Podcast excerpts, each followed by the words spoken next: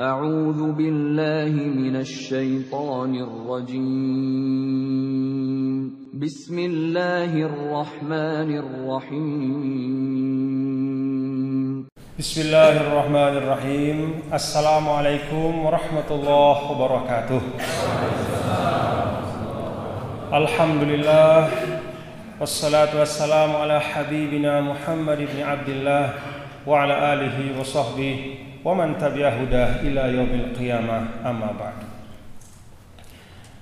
Yang saya muliakan para orang tua kami, para sesepuh, para pimpinan majelis, pimpinan takmir, para asatid dan juga imam kita tadi Syekh Utsman yang telah mengimami kita dan membaca ayat-ayat yang mudah-mudahan bisa kita fahami maknanya. Bapak-bapak dan ibu-ibu para jamaah sekalian, hadirin dan hadirat para jamaah masjid Manarul Islam. Mudah-mudahan kita semua dalam lindungan Allah Subhanahu wa taala. Hadithun anil ukhuwah. Hadis atau pembicaraan tentang persaudaraan. Yang paling pertama, Bapak Ibu, saudara-saudara sekalian, kumpulnya kita pada pagi hari ini melaksanakan subuh berjamaah lalu bermajelis seperti ini ini adalah dawa ukhuwah. Ini salah satu berkah. Ini salah satu manfaat dari persaudaraan yang ada dan tumbuh di dalam hati kita. Maka mari bersama kalau kita berbicara tentang ukhuwah Islamiyah, tentang persaudaraan, yang paling pertama mari kita banyak bersyukur kepada Allah Subhanahu wa taala. Alhamdulillah. Bapak Ibu, dalam rumusan para ulama Allah Subhanahu wa taala. Saking sayangnya kepada kita kepada makhluknya yang namanya manusia maka diturunkanlah ad-din agama.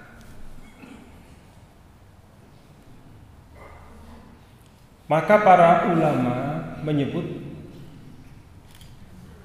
bahwa Allah menurunkan agamanya itu dengan maksud-maksud tertentu. Di dalam Ali Imran ada persaksian dari ulul albab. Rabbana ma khalaqta hadza.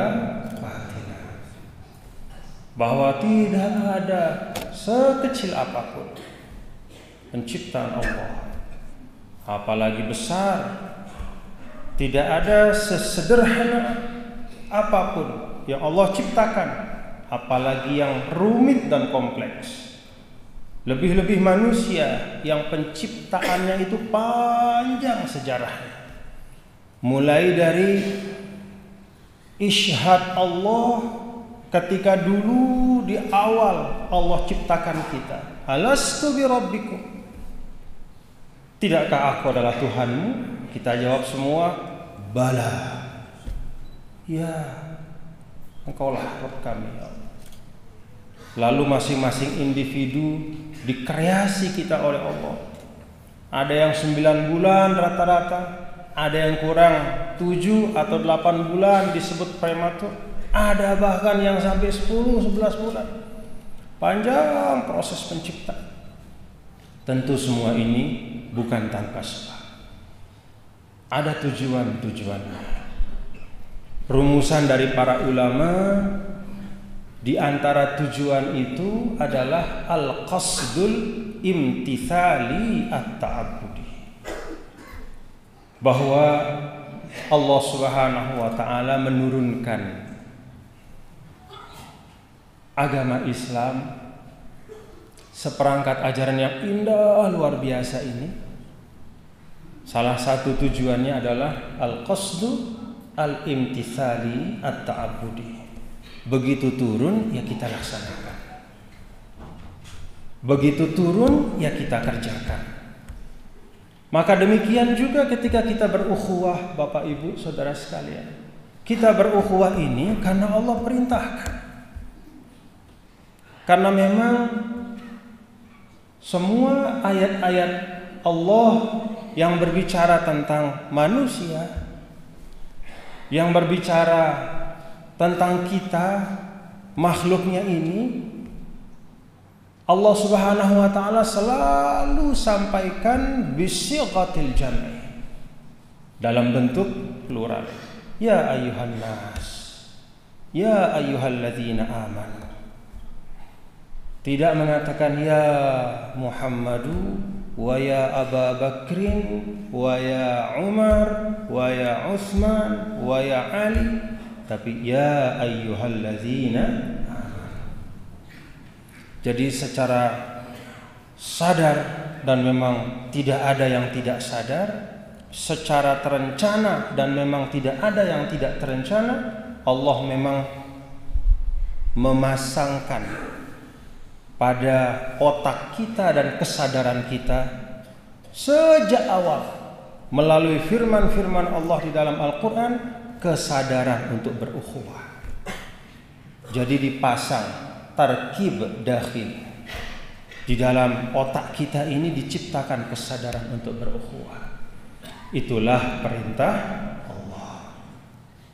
Jadi kita berukhuwah bukan yang paling utama bukan karena faktor-faktor duniawi.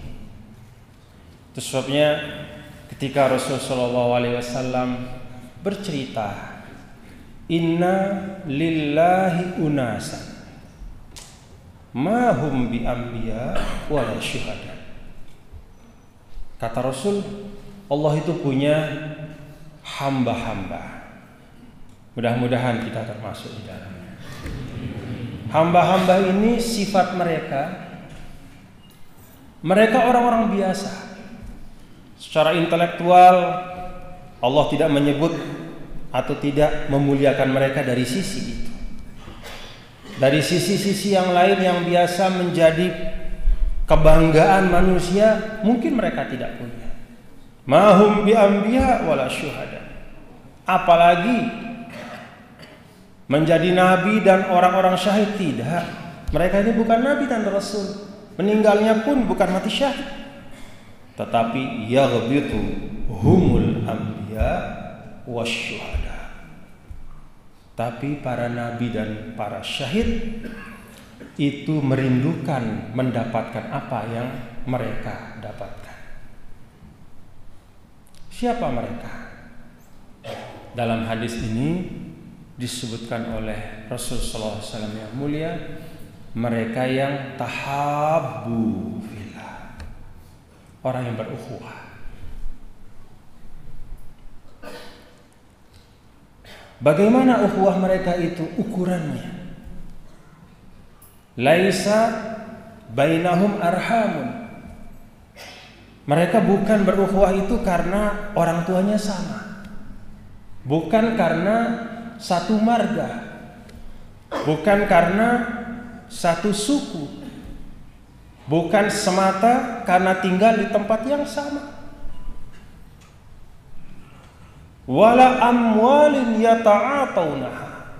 Bukan juga persaudaraan mereka karena ada hubungan timbal balik, untung rugi, perdagangan, bisnis dan jual beli.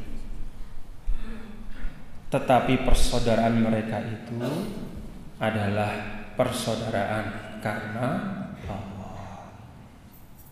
Itulah orang-orang yang nanti di akhirat itu tidak hanya orang biasa yang merindukan perolehan apa yang mereka dapatkan, bahkan para nabi rasul dan syuhada pun merindukan apa yang mereka lihat nikmat yang diperoleh oleh orang-orang itu.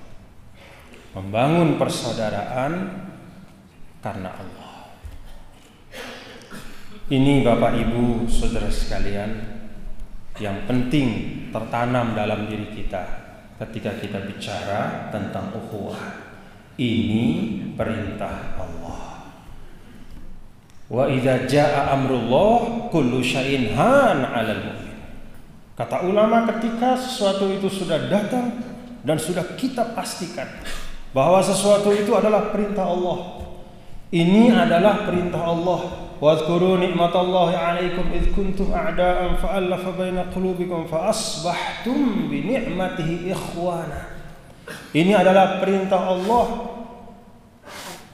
Ini adalah nikmat dari Allah. Hana kullu syai'in 'alal muslim. Maka akan ringan rasanya dan tidak ada kendala apa pun. Tidak ada hambatan apa pun bagi seorang mukmin.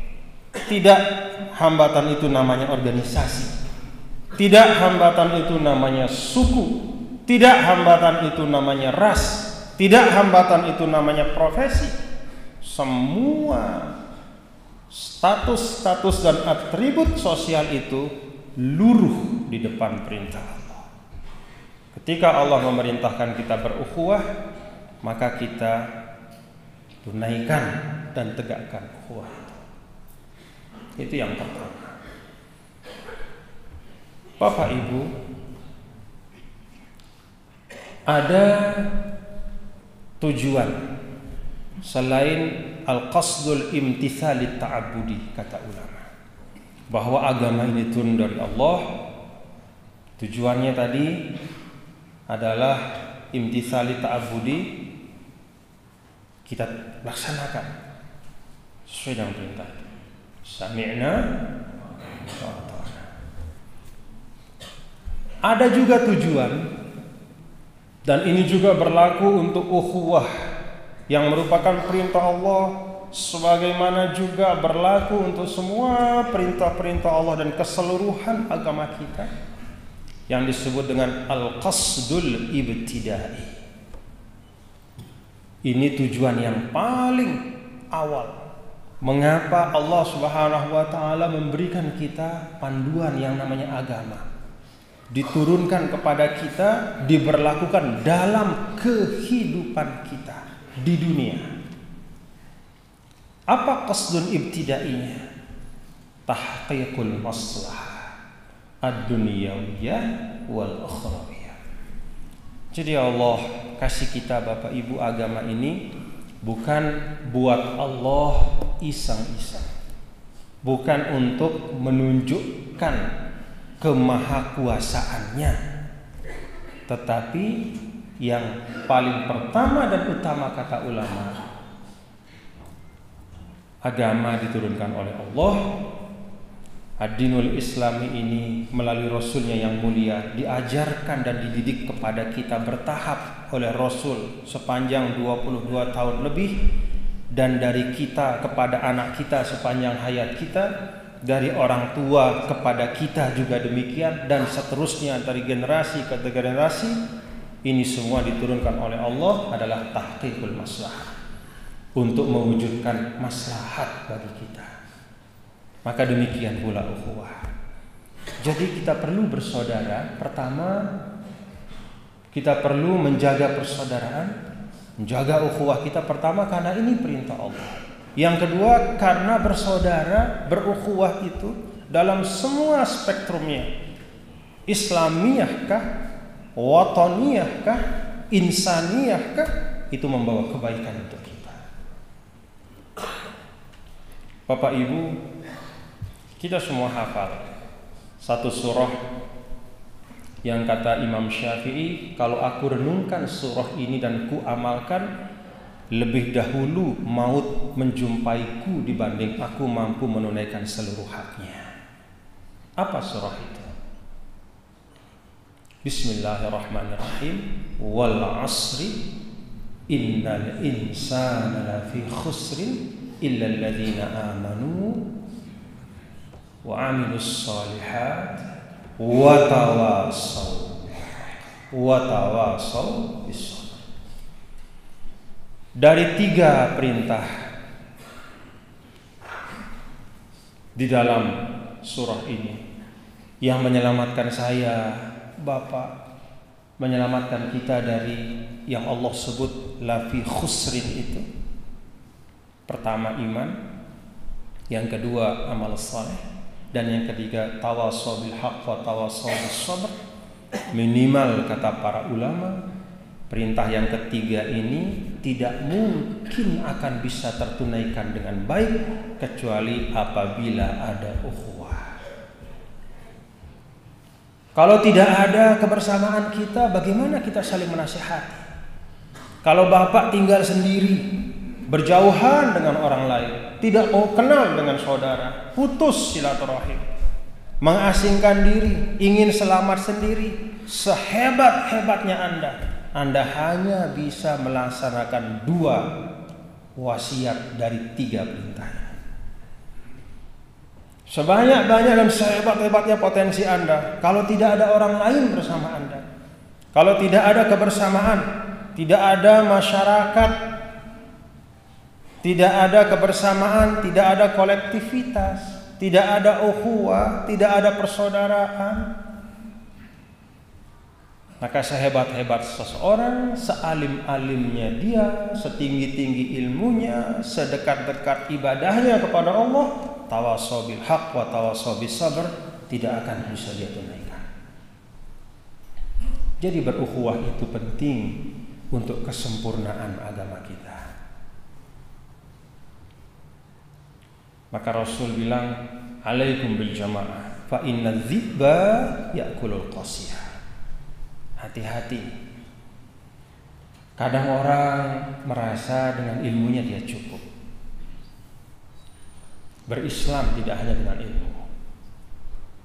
Kadang-kadang orang merasa dengan bekal imannya sudah sempurna Islamnya.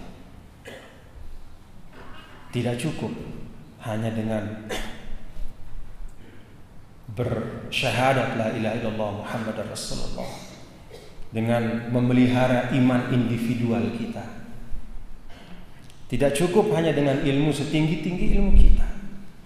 Karena kata Rasul, fa inna dziba ya'kulul qasya.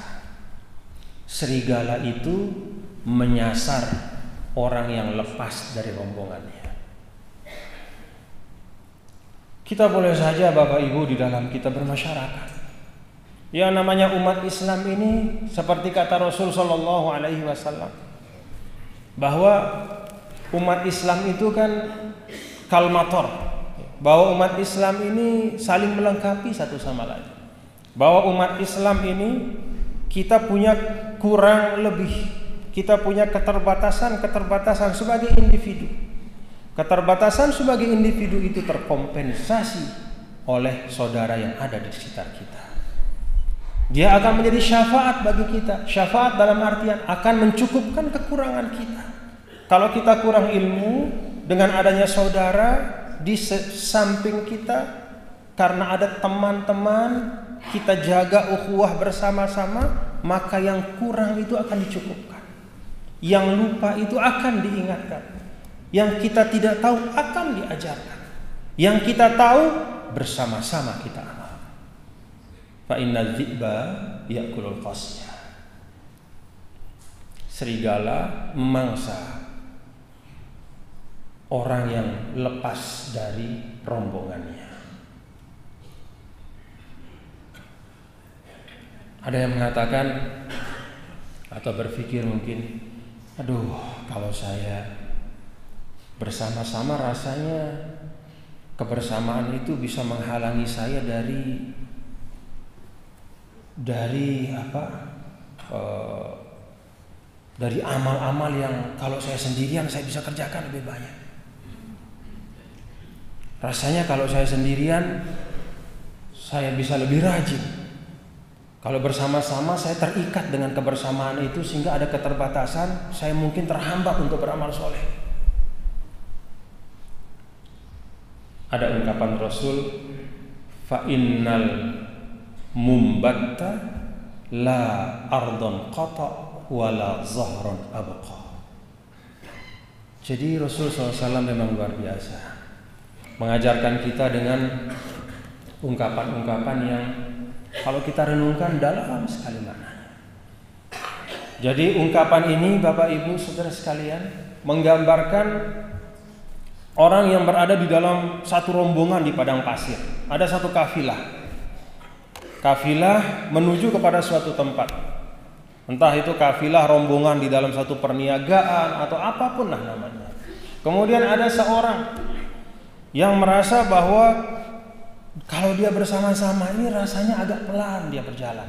Padahal dia berpikir dia punya kekuatan, onta yang dia tunggangi ini juga sebenarnya punya kecepatan yang jauh lebih cepat. Maka dia memilih untuk memacu ontanya lebih cepat sendirian. Dia ngebut sendirian, meninggalkan teman-temannya. Rasulullah SAW mengatakan belum sampai tujuan, onta itu karena kelelahan dipacu, dia jatuh tersungkur. Kata Rasul, la ardon qata wala zahran abqa. Tujuannya nggak sampai, kendaraannya pun, nah, ontanya pun itu la zahran abqa. Ontanya itu, kendaraannya itu mogok di tengah jalan. Teman-temannya memang belakangan, tapi teman-temannya sampai. Teman-temannya melewati dia. Itu yang disebut oleh Rasulullah SAW individualitas, individualisme yang tidak membawa kebaikan untuk orang itu. Berukhuwahnya dia tidak jaga dengan baik. Dia merasa bahwa potensi dirinya itu akan bisa mengatasi yang lain, maka dia lepaskan ukhuwahnya. Dia tinggalkan kebersamaannya. Belum sampai finish, kontanya sudah tersudah. Nah, saya mengajak kita semua Mari kita jaga ukhuwah kita supaya kendaraan kita ini bisa bersama-sama mencapai tujuan. Penunggangnya sehat, kendaraannya juga sehat. Tujuannya tercapai. Mungkin ada rasa bahwa kita perlu proses yang panjang, ya itulah kehidupan. Berukhuwah itu adalah kata kerja aktif. Bukan ujuk-ujuk kemudian kita bisa menjadi orang yang mutahabin, tidak ada perjuangannya. Maka diceritakan oleh Rasul Shallallahu Alaihi Wasallam bahwa ada seorang dulu, seseorang yang berjalan ke suatu tempat, maka kemudian diujilah oleh Allah dengan menghadirkan malaikat yang bertemu dengan dia di tengah jalan. Apa kata malaikat itu? Mau ke mana pak? Saya mau ke teman saya. Alaka alaihi nikmatun tarubuha. Anda mau ke sana, mau ketemu teman Anda itu apakah karena ada hak Anda yang ingin Anda ambil? Apakah karena ada kepentingan duniawi yang ingin Anda selesaikan? Apakah ada utangnya yang perlu Anda tagih? Apakah ada transaksi yang belum selesai? Jawabannya tidak. Saya ke sana itu memang karena saya cinta sama dia. Saya mau menyambung persaudaraan. Orang itu dimuliakan oleh Allah. Ya itulah ukhuwah Bapak Ibu Saudara sekalian. Ukhuwah itu tidak statis. Ukhuwah itu bukan dengan diam, tapi ukhuwah itu diperjuangkan. Maka kita memper, ketika kita memperjuangkan ukhuwah itu hal-hal dan apa pun yang bisa melemahkan persaudaraan, baik itu dalam konteks sebagai sesama umat Islam, ukhuwah Islamiyah atau ukhuwah watoniyah sebagai sesama anak bangsa ataupun ukhuwah insaniyah sebagai sesama manusia. Kalau kita ingin merawat dan menjaganya, mari kita jauhkan hal-hal yang bisa melemahkan dan merusaknya.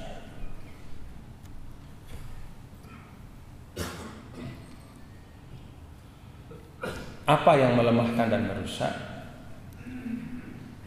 Anania. Tadi digambarkan oleh Rasul SAW Rasa lebih dari yang lain.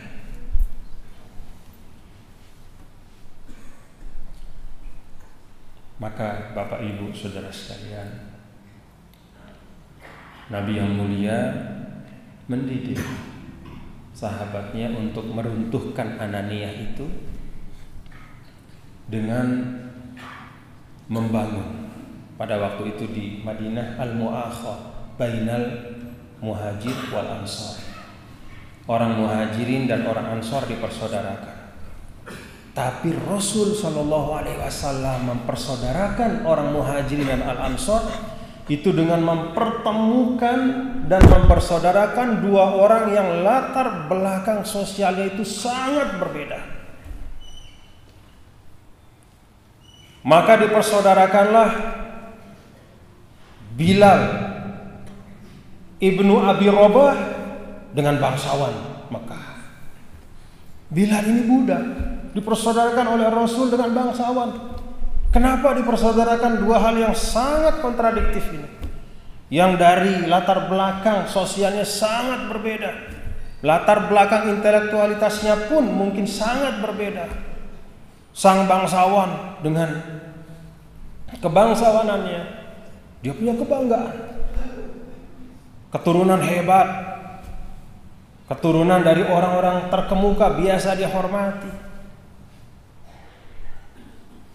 Kalau bahasa kita mungkin saya dari pesantren ini anak kiai, biasa dicium tangannya. Rasul persaudarakan dengan seorang budak dan bukan sembarang budak, Abdun Habasyi. Budak yang kulitnya hitam. Jadi budak saja sudah berat, apalagi kulitnya hitam. Ini sudah pokoknya sudah mungkin kalau dalam status sosial sudah asfala safili. Udah udah mau mau ngomong apalah gitu. Kalau di Lombok itu adalah istilah amak kangkung. Amak kangkung itu ya begitu. Jadi ungkapan yang bahwa dari status sosial dan atribut sosial itu nggak ada yang bisa dibanggakan. Rasul persaudarakan. Tak. Untuk apa? Untuk mendidik agar Ananiah itu hilang. Supaya yang bangsawan ini belajar bahwa sekarang dia telah memiliki saudara yang wajib dia jaga lahir batinnya. Yang wajib dia berbagi sedang susahnya. Yang wajib dia bantu apabila membutuhkan. Bahkan sebelum meminta pun harus ditawarkan. Yang setiap akan datang sholat lima waktu dia datangi untuk diajak pergi sholat. Bayangkan bangsawan pergi menghampiri seorang budak dan mengajaknya untuk pergi sholat. Bangsawan mendatangi seorang budak dan menawarkan mengajaknya untuk berusaha bersama. Sesuatu yang di Mekah sebelum sang bangsawan ini ke Madinah, jangankan bekerja sama, jangankan jalan bersama, ketahuan kenal sama budak saja itu sudah aib luar biasa. Abasa wa tawalla anja'ahul a'ma. Jangankan budak, orang biasa seperti Abdullah ibnu Umi Maktum yang matanya buta itu sekedar untuk duduk bersama dengan orang-orang bangsawan Quraisy itu aib luar biasa. Rasul mendidik kita. Buang Anania dengan cara apa? Bukalah silaturahim tanpa melihat strata sosial apa pun. Bangunlah persaudaraan dengan tulus karena Allah. Jangan kita bersaudara membangun persahabatan karena semata orang itu mampu senang rasanya kalau berteman sama orang yang punya duit. Benar, Bapak Ibu? Gak apa-apa berteman dengan orang yang punya duit. Tapi orang yang gak punya duit juga kita temani. Orang yang punya harta kita berteman ya Alhamdulillah. Dengan itu mungkin bisa saling bantu satu sama lain. Tapi dengan yang tidak punya harta pun wajib dan alhamdulillah juga. Karena pertolongan seseorang kepada kita itu tidak hanya sesuatu yang sifatnya tangible, tidak hanya mahsusat madiyat, tidak hanya uang, tidak hanya sesuatu barang yang sifatnya benda. Karena bantuan-bantuan terkuat, hal-hal yang berkah sesuatu yang kokoh kuat didengar oleh Allah, didengar oleh para malaikat, dihargai dan dimuliakan selain dari yang dibanding yang sifatnya materi justru adalah hal-hal yang sifatnya tidak materi. Yang dihargai oleh Allah itu doaul mukmin. Maka Rasulullah SAW ingatkan dari awal innama tunsorun wa turzakun bidu'afa. Ada orang secara kasat mata kelihatannya lemah, potensinya kurang, sumber daya ekonomi terbatas, tapi kata Rasul bisa jadi kalian ditolong berkat dia. Apa yang menolong kita dari orang itu? Bisa jadi doanya. Kalau dia masih berdoa, ya Allah, rahmatilah tetanggaku ini. Bisa jadi itu yang menyebabkan Allah menyayangi kita. Maka berukhuwah Bapak Ibu Saudara sekalian adalah perintah Allah untuk kebaikan kita dan mari kita mari kita bangun, kita rawat, kita jaga. Buang anania. Jangan merasa lebih dibanding yang lain. Semua kita ini seperti yang saya singgung tadi ummati karmator la yudro awalhu khair am akhir yang namanya umat Islam umatku ini kata Rasul seperti hujan yang namanya hujan itu tidak ada yang tahu benih itu tumbuh karena tetesan pertama atau tetesan terakhir semuanya bermanfaat, semuanya berkontribusi dan semuanya berperan. Tumbuhnya kebaikan, apalagi kebaikan kolektif. Kita ingin Indonesia kita ini damai berkeadilan. Kata damai berkeadilan itulah sebagian dari esensi dari Islam. Kalau kita ingin damai berkeadilan, kata damai berkeadilan itu adalah buah dari kebaikan kolektif yang kita bangun. Bapak Ibu Saudara sekalian, nah kalau kita sudah sadar ukhuwah itu adalah perintah Allah, kita laksanakan nggak Bapak Ibu? Kalau lebih dari itu kita juga diberitahu dan kita tahu dari pengalaman hidup bahwa berukhuwah itu membawa kebaikan untuk kita, kita laksanakan nggak?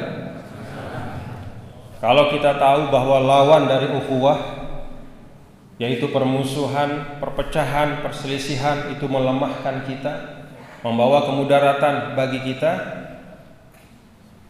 Kita jauhi apa kita laksanakan?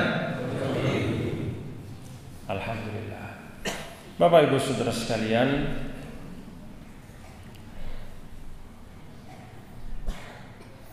tanggung jawab itu dalam Islam kita diajarkan bertingkat-tingkat. Ada orang yang terhadap masjid dia punya tanggung jawab yang lebih dibanding yang lain. Kenapa? Karena dia tetangga masjid.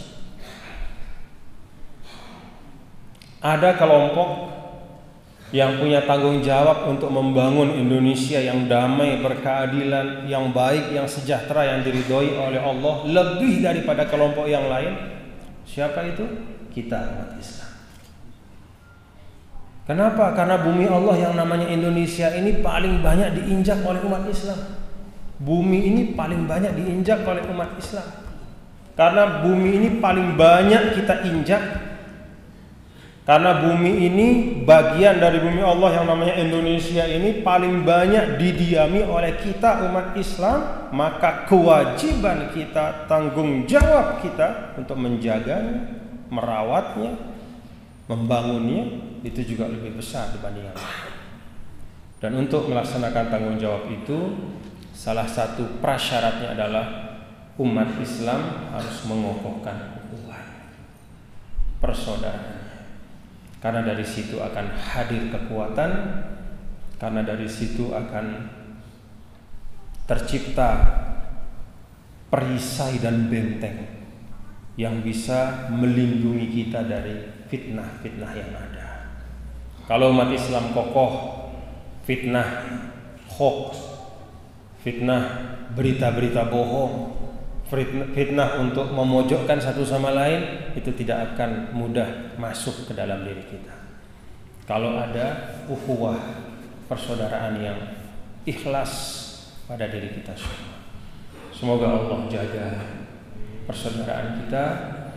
Semoga Allah kuatkan dan kokohkan Mari kita berukhuwah amalian la nazariyan dengan nyata tidak hanya dalam teori belaka. Kami di sini semuanya Solo saat saat ini kami rindu pada pemimpin-pemimpin yang paham syariat, pemimpin-pemimpin yang senantiasa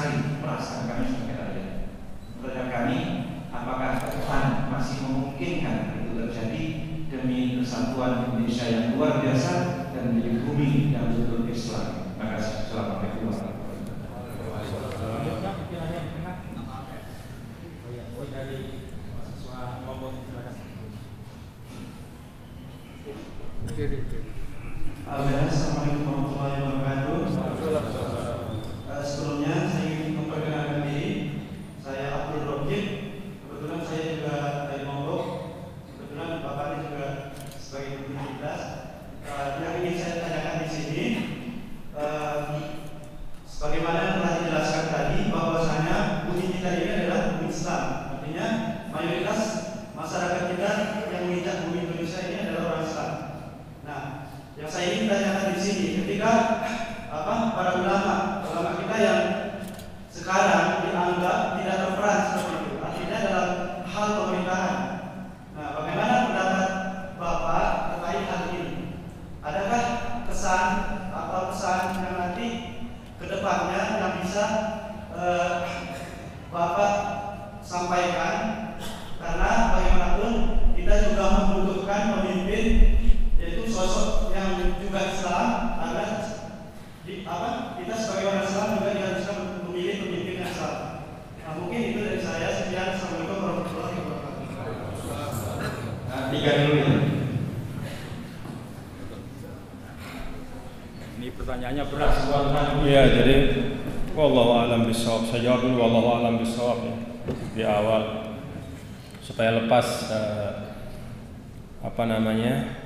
saya.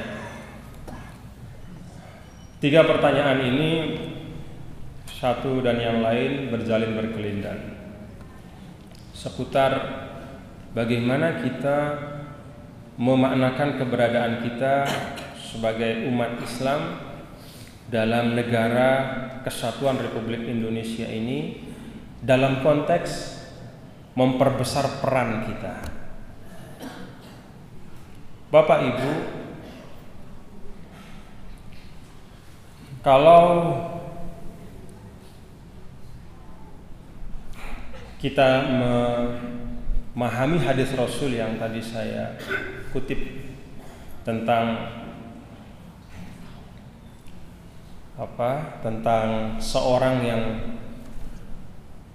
merasa lebih mampu dibanding yang lain lalu ia meninggalkan ingin lebih cepat sampai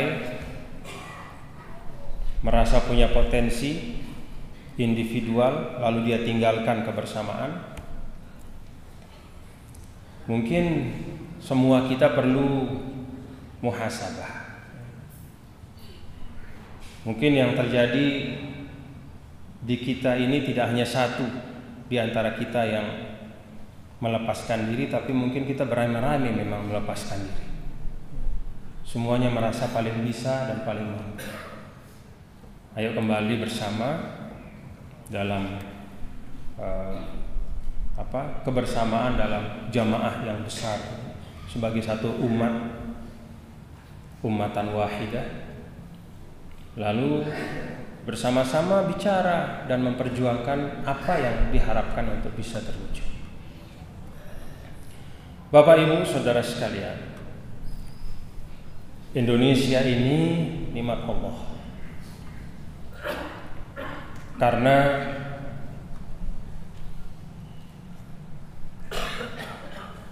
dengan adanya negara kesatuan Republik Indonesia ini kita lepas dari penghalang terbesar kita untuk bisa beribadah kepada Allah menjaga iman kita yaitu penjajahan. Jadi pencegah terbesar penghalang terbesar dari seorang mukmin untuk bisa melaksanakan agamanya dengan baik adalah manakala dia terjajah dengan adanya republik ini kita merdeka. Maka kita bisa bermajelis, bisa membangun masjid, bisa membangun pesantren, bisa berbuat berbuat banyak yang bisa kita buat sebagai pelaksanaan dari perintah agama. Alhamdulillah. Ada hal-hal yang kita rasakan masih belum sesuai dengan harapan, ya itulah tugas kita. Kita pandanglah ini sebagai inilah tugas yang belum selesai.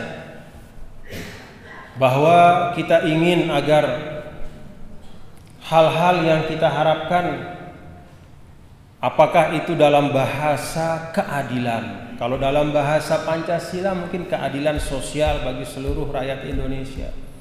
Kita ingin agar lebih tercipta suasana di mana kita merasakan kebebasan lahir batin, ketenangan lahir batin, ya mari kita perjuangkan.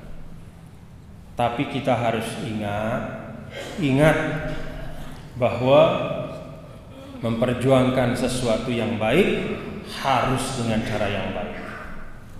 Fa innal ghayata la tubarrirul wasilata. Itu Islam. Tujuan tidak menghalalkan cara.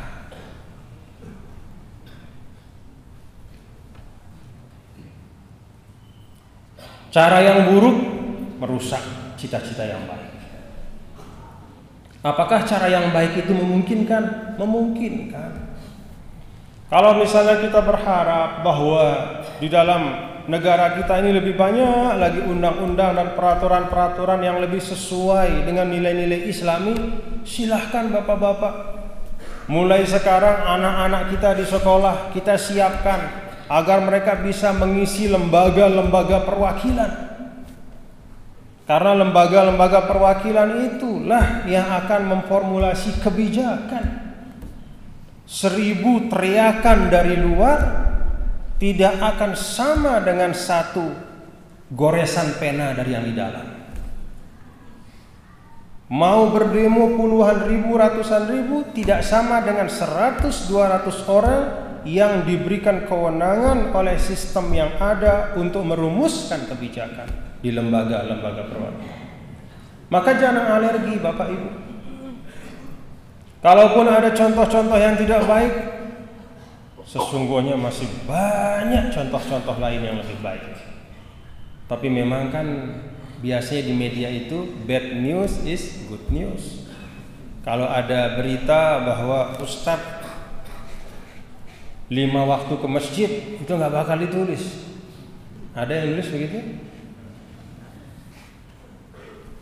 Seorang ustadz, Ustadz Ahmad lima kali sehari ke masjid. Ada berita kayak begitu? Tapi kalau ada sedikit penyimpangan, apalagi besar penyimpangan itu, pasti jadi berita. Tidak perlu kita sesali keadaan seperti ini. Media seperti ini, anggap saja ini pengingat untuk kita. Tetapi di antara yang menyimpang seperti itu masih jauh lebih banyak yang baik.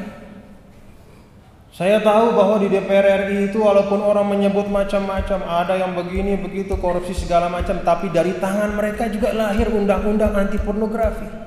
Dari tangan mereka juga lahir undang-undang perbankan syariah.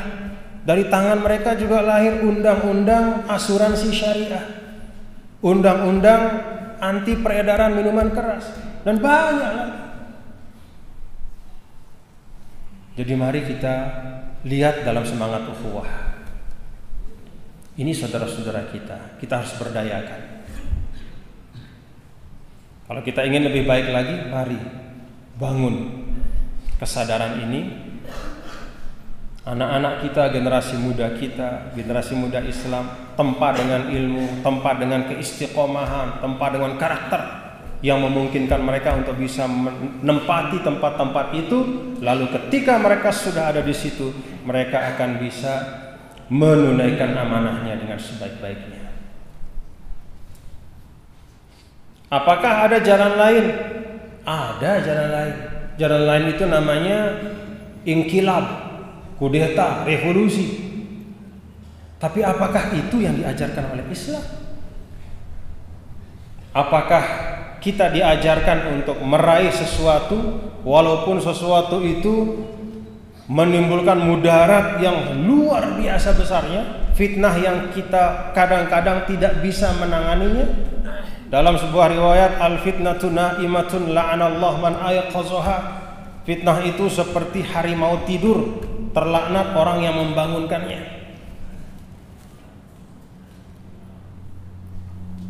Gampang bikin harimau bangun. Tapi ada yang bisa bikin harimau tidur. Harimau tidur tidur. Siapa yang berani begitu?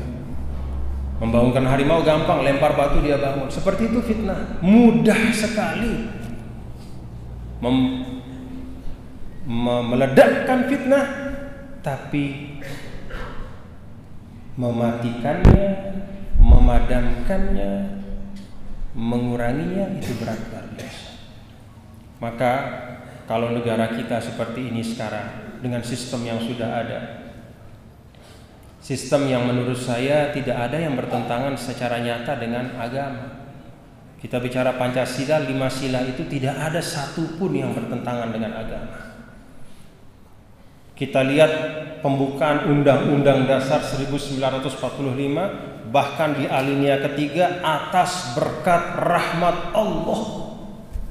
Tidak banyak konstitusi di dunia ini yang nyata-nyata disebut dengan atas berkat rahmat Allah yang Maha Kuasa. Artinya wadahnya sudah ada. Wadahnya sudah ada, tugas kita mengisi dengan yang baik. Daripada wadah yang baik ini yang sudah ada ini kita buang, kita mau buat wadah baru yang akan menimbulkan fitnah yang luar biasa. Maka kaidah dalam beramar ma'ruf itu kan salah satu di antaranya adalah memastikan bahwa nahi mungkar itu ketika kita melihat sesuatu yang tidak baik itu tidak menciptakan kemungkaran yang lebih besar. Jadi ada fikhul muwazanahnya. Kita timbang-timbang.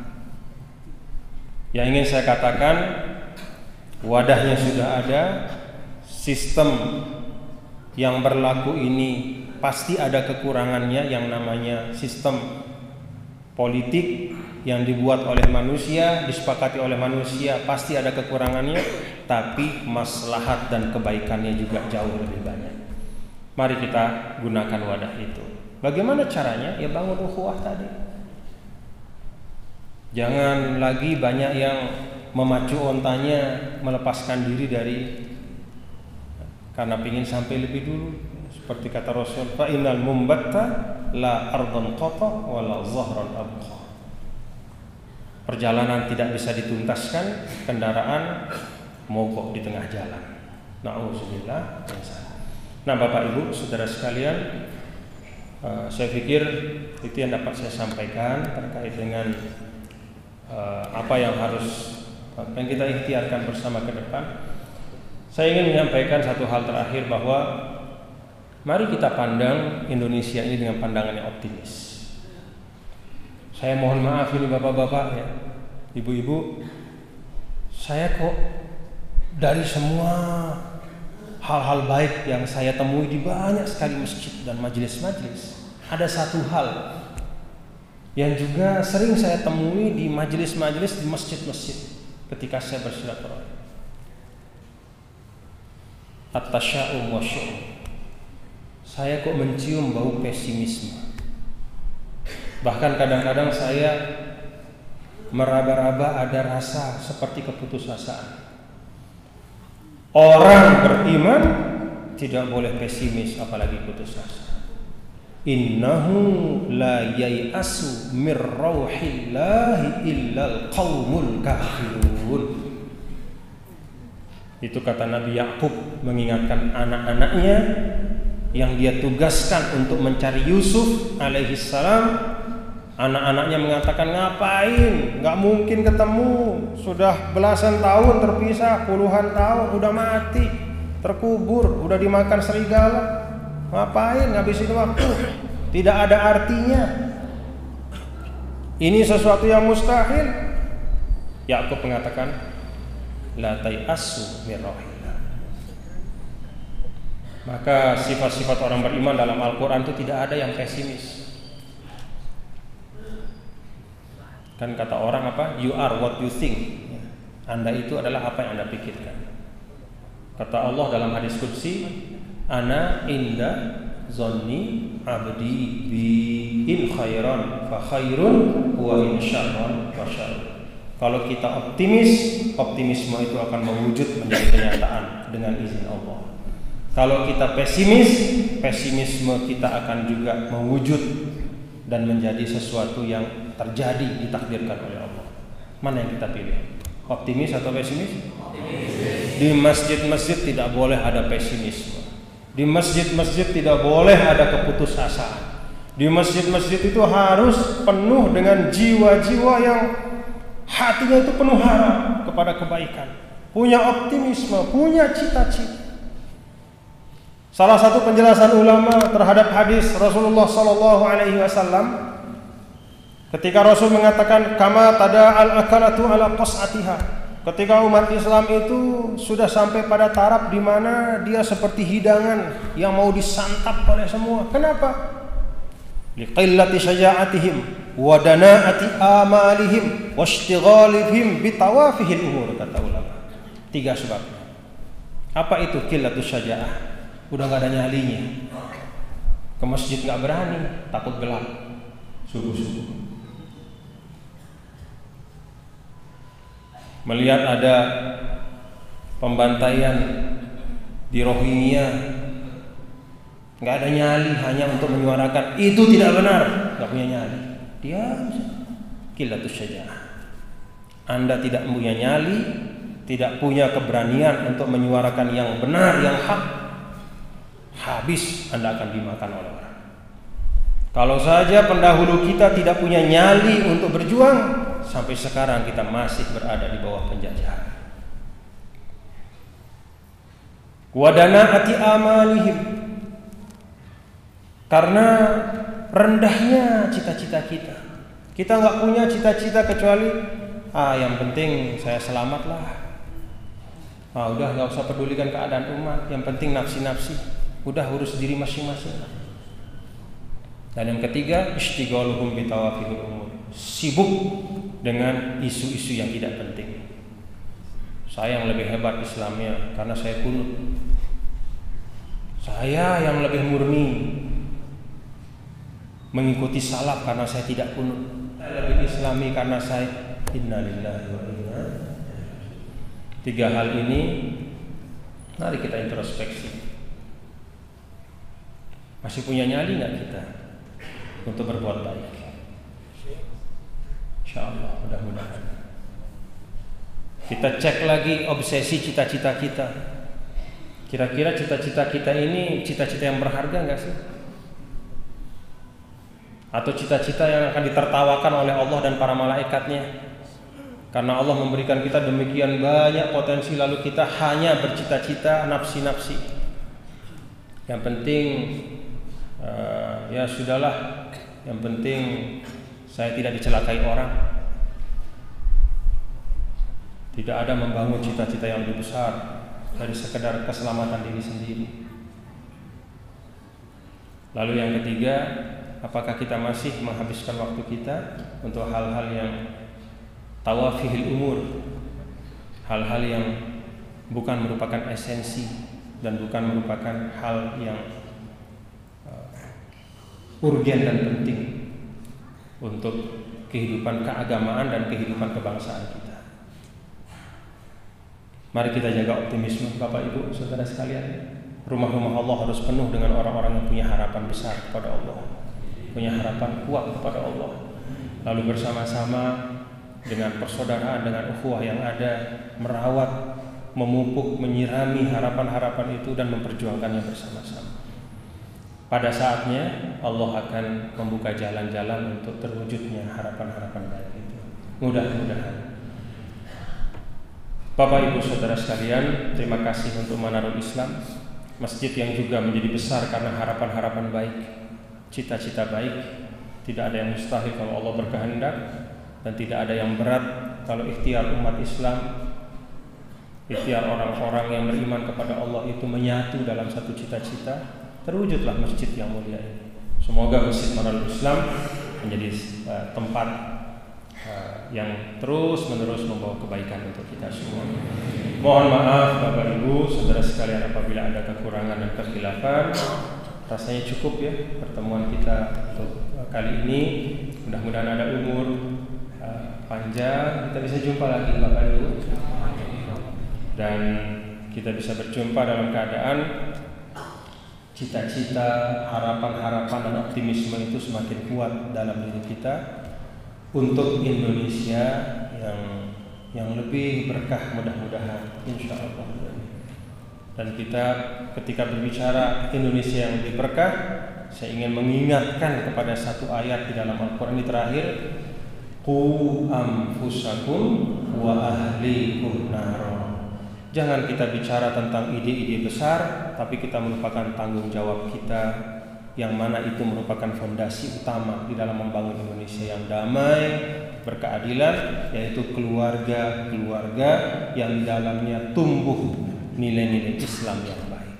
Wallahu muwaffiq wal hadi ila sabilir rasyad. Assalamualaikum warahmatullahi wabarakatuh. Allah